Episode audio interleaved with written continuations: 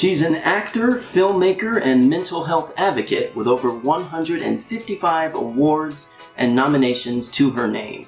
Shaun Rylee joins me in 25 seconds on an all new RXG exclusives.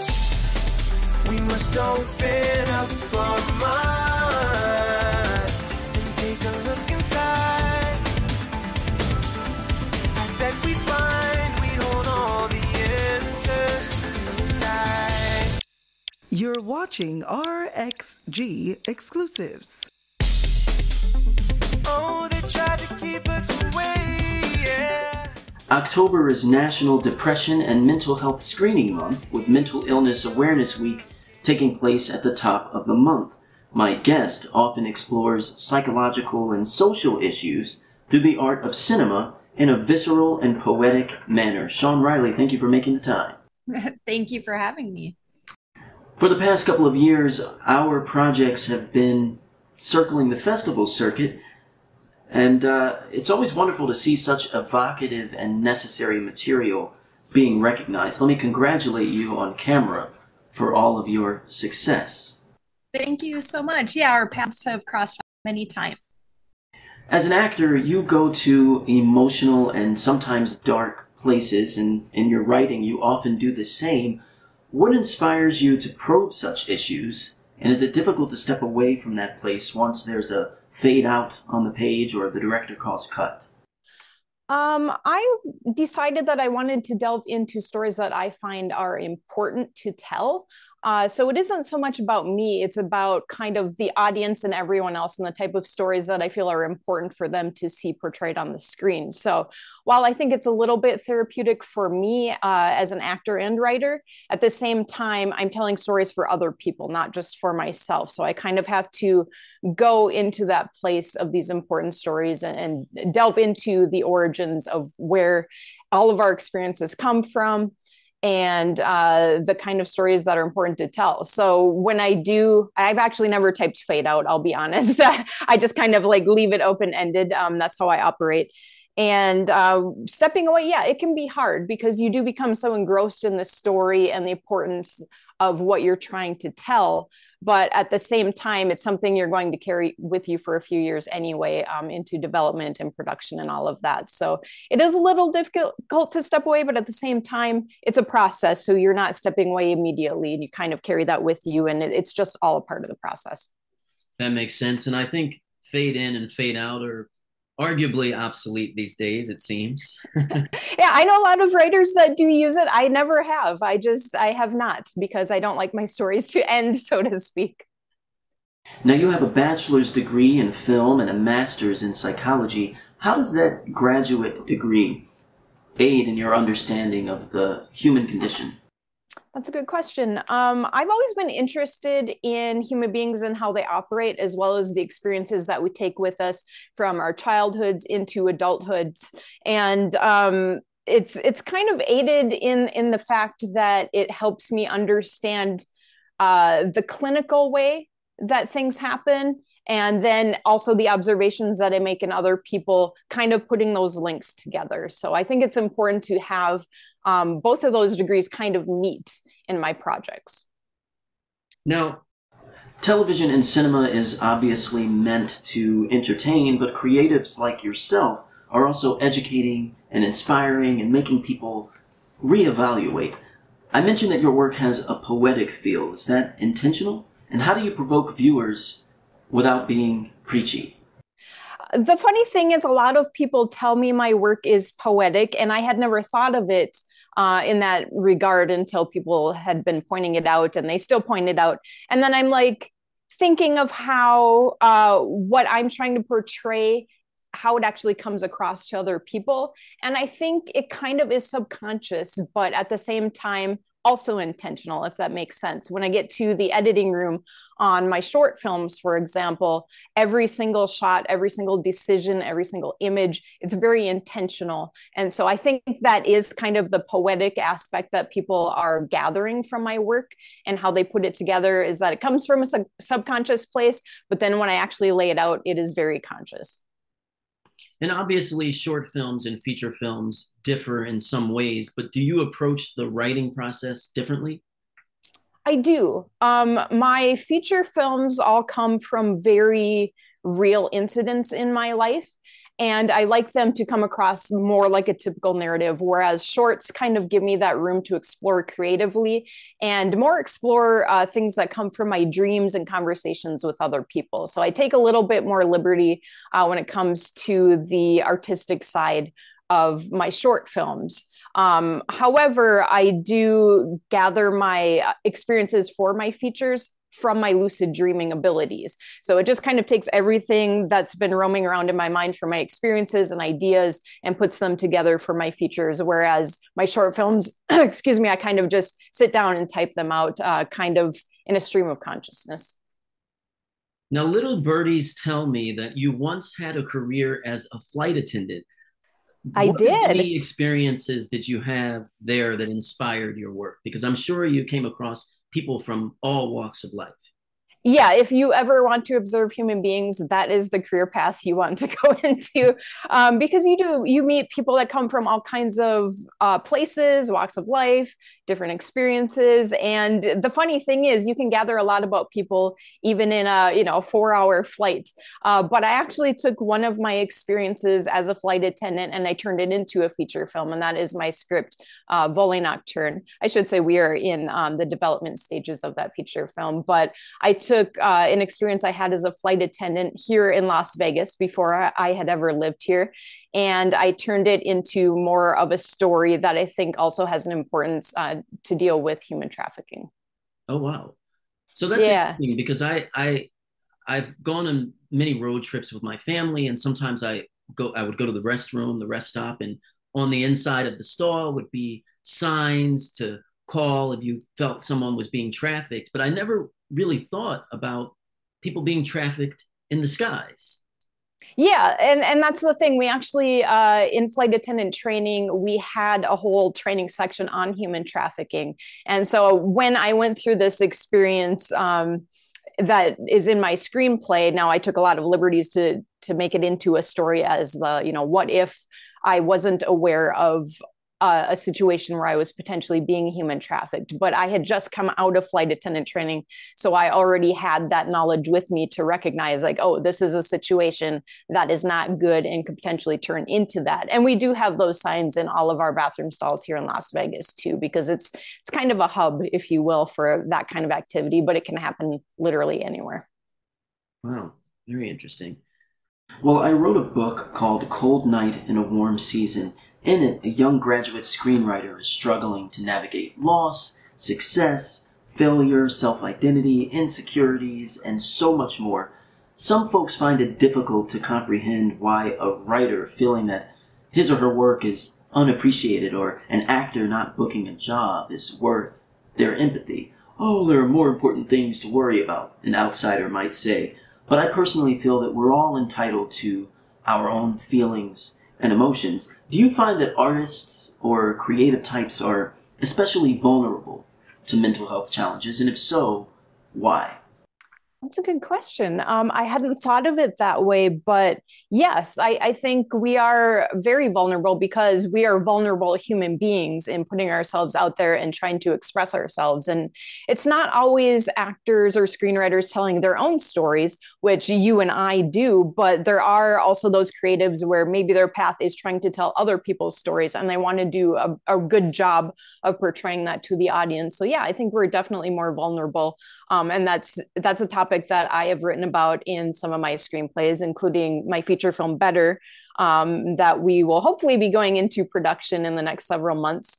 Um, that deals with mental health and being vulnerable with other human beings. And then my short film, You Don't Deserve This, which is my current short on the festival circuit, definitely deals with uh, the insecurities and um, vulnerability that we have with expressing ourselves with other human beings. Our line of work can be exhausting stressful, giving us days where we question why we're even pursuing this. Right. Since I began in this business, I've prided myself on never waiting for the industry to call my name. And I always tell folks to follow my lead, grab that notebook, that camera, that iPhone, make your art. You have not allowed an industry and world where women have to fight harder than they should to get you down. Using yourself as an example, how does one build opportunities for themselves and others? I always like to say to let the work speak for itself. So, yeah, we have those challenges where, you know, we come across some of our colleagues in the industry that are like, you know, hey, you're a survivor, you're still in this. And most people would have given up a long time ago, but it's my calling. There's nothing else I want to do. So, if you have that extreme burning desire inside of you to tell stories, that's what you have to do. And you have to not listen to other people, just focus on what you're doing, not what everyone else is doing, not what's trendy in the industry now, not the challenges you're facing. Deal with yourself, know your abilities and trust in them, and just pursue it anyway. And that calling you mentioned, when did you discover that? Was that oh gosh, happened in your childhood or something more recently? Yeah it was definitely in my childhood. Um, i would say probably around the age well around six i got into uh, ballet and then i eventually went into professional training two years later. Um, but i knew i was going to be an entertainer and performer from a very young age and um, I kind of took it more seriously when I was in fourth grade. I was this uh, strange child that wrote to universities and said, Hey, can I join your acting program? And they were like, Yes, give us, you know, like another decade and a half or so, and then come back and find us again. But I just wanted to make sure that I was putting myself out there like, Hey, I exist and this is what I'm going for. And that's what I still do to this day. I still put my name out there like, Hey, I have these abilities. If you can use me, you know where to find me. that's amazing you had that kind of confidence at such a young age. Yeah and and it's something that you know yeah i doubt myself too. We all doubt ourselves in this industry because it's not an easy one. But at the same time i know what my abilities are. I just have to convince other people what my abilities are because they don't know. And it sounds like you're a very collaborative individual. How do you create long lasting relationships with people that just want to create really good storytelling I like to um, make sure to build solid, meaningful relationships with people in this industry. Now, I met uh, a fellow producer of mine on my projects uh, back when we were doing background acting. Actually, we ended up crossing paths on three different sets. And then, you know, he developed a career into producing, and then I developed more screenwriting and my more on my acting and directing. And then you know i kind of like utilize people where i see what they're doing. They're putting themselves out there for their work and i'm doing the same. And it's just kind of like our paths converge like hey we keep in touch and like are you looking to create something like this? Yeah let's go. So i like those people that are very proactive about their careers but also not delusional about how they fit in within the industry. They just want to create art and they want to do a good job. So people that have a good skill set that come into a project uh, no issues. We all just collaborate and want to make something great. So those are the kind of relationships that I like to foster. Makes sense. Well, you know, the world has changed in the last couple of years. Many different events have really reshaped the entire foundation. Have you found that your art has been impacted and affected by that? And how? Yeah, that's an understatement. Actually, uh, we were set to um, go into pre-production on my feature film better uh, right before the pandemic started. We had like a timeline that where it was just about to go into that active pre-production and i had done most of the pre-production work that i could myself before i brought other people on board um, because i like them to see my abilities and be able to trust in that. And then that was kind of shattered with a pandemic as you know everybody's lives were disrupted. So i didn't want to think of it as a me issue but at the same time i was like how can i continue making art to come out of this pandemic eventually and be in a good place? And that's when i took on my short films uh, question everything and you don't deserve this. And i you know found those individuals that were willing to collaborate and keep going. Uh, instead of you know dwelling on our woes and, and the state of the world uh, there's only so much you can control. And in in my position it was my art. So i just kept making art in in the way that i could at the time Well, Shaun, how do you balance it all? Is that a ever evolving thing? I, I, imagine there's a lot of different things happening in your life at one time. You're a very busy person. I always like to say I'm the busiest person I know, but the thing is, I like to keep busy. So I think that's the difference between being busy and feeling like you have all of these obligations and responsibilities. I like to keep busy and keep moving forward. So there's always something I'm working on for my films, even if you don't see it it could be a lot of the business side on the feature, for example, that takes up a lot of my time. Uh, and then developing these future projects that I also have um, that I can't really go into until I complete that feature. So I'm always doing something. I'm always answering questions for other creatives that come to me on a daily basis, uh, wanting help with their projects or maybe just answering questions about the acting business or something like that. But I'm constantly doing something. I'm coaching actors, trying to trying to just help people the best way that I can in the industry until my stuff is able to move forward too. So I just like that forward momentum to keep going. Well, Shaun, please tell viewers what you have coming up next and how they can support what you do.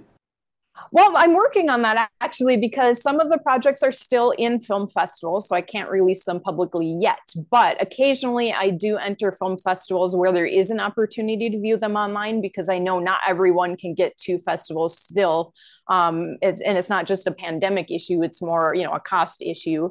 Uh, so I try to kind of occasionally throw out like an opportunity to, hey, maybe I'll be able to get to show this to people online in the meantime. But yes, I'm I'm trying to formulate a plan because I have a few different shorts that link together, and I still have to make a couple of those. So then I will release them all at the same time. But in the meantime, people can catch me on Instagram at Shaun Rylee, and I put out stuff on there all the time, especially my stories.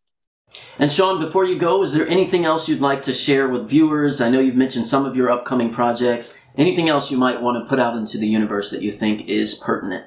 Yeah, I think um, for female filmmakers, especially, you know, we're all in this together. Uh, people that come from those less fortunate opportunity backgrounds in this industry, we're all a team. We're not competing against each other. And that's something that I find often when I meet other new filmmakers is that they they want to be the one that breaks the glass ceiling, right? But we all have to do it together. If we want to change those numbers, we all have to collaborate. We all have to cheer each other on. We can't just be the one person as much as we may want to. It's we all have to do it in order to create that that positive lasting change. And let me just piggyback off of that real quick. So what can we men do to make things better in this industry and, and in this world? I know that's a loaded question. yeah, but it's a great one because I, you know, as much as I like to push for female uh, filmmakers, BIPOC filmmakers, um, I still surround myself with very supportive men that are willing to stand beside me and w- make work with me. My teams do tend to be mostly men um, because that's the way the numbers are stacked, but also I have found men to be uh, more receptive to wanting to collaborate than female filmmakers, although I hope that changes. I would like to have more women on my team, and I'm working on that. Um, but you know, we all have these important stories to tell, and so I think what men can do is really just be supportive of saying, you know, how can I help you on a project? You know, what can I bring that will help you in in being able to elevate your journey as well? And then you know, we work together. I, you know, it's not that women filmmakers don't want to work with men. It's just that we're trying to find a way where they're willing to work beside and with us and not you know, not just lead, but also work collaboratively with us. It's been fantastic spending a little time with you. I appreciate it. Yeah, it was finally great to officially meet you this way. And, you know, our paths have crossed so many times on the festival circuit, which has been amazing. So this has been a wonderful experience. Thanks, Robert. And thank you for watching RXG Exclusives. I'm Robert X. Golphin. Until next time. RXG exclusives. Hello, I'm Robert X. Golphin. Winner of Outstanding TV Host, Robert X. Golphin. And to know you is to love you because you're such a great dude. Well, listen, we're going to talk about your feet and other topics, but I want to take it back to your childhood first. My mom and my white stepfather, he was actually an Italian mafia in the Philadelphia. What do you want your work to say about you? I think something that I'm really interested in is masculinity. Outstanding TV Director, podcast series. But I want to make people think about things differently than they do. Outstanding Soundtrack, You and I by Bryant McKnight Jr. Nominated for Best Series, Best Reality Series or Podcast, Award of Excellence in TV and Film, Best TV Episode, and Best Producer TV Series. RXG exclusives now in production on the season's final episodes.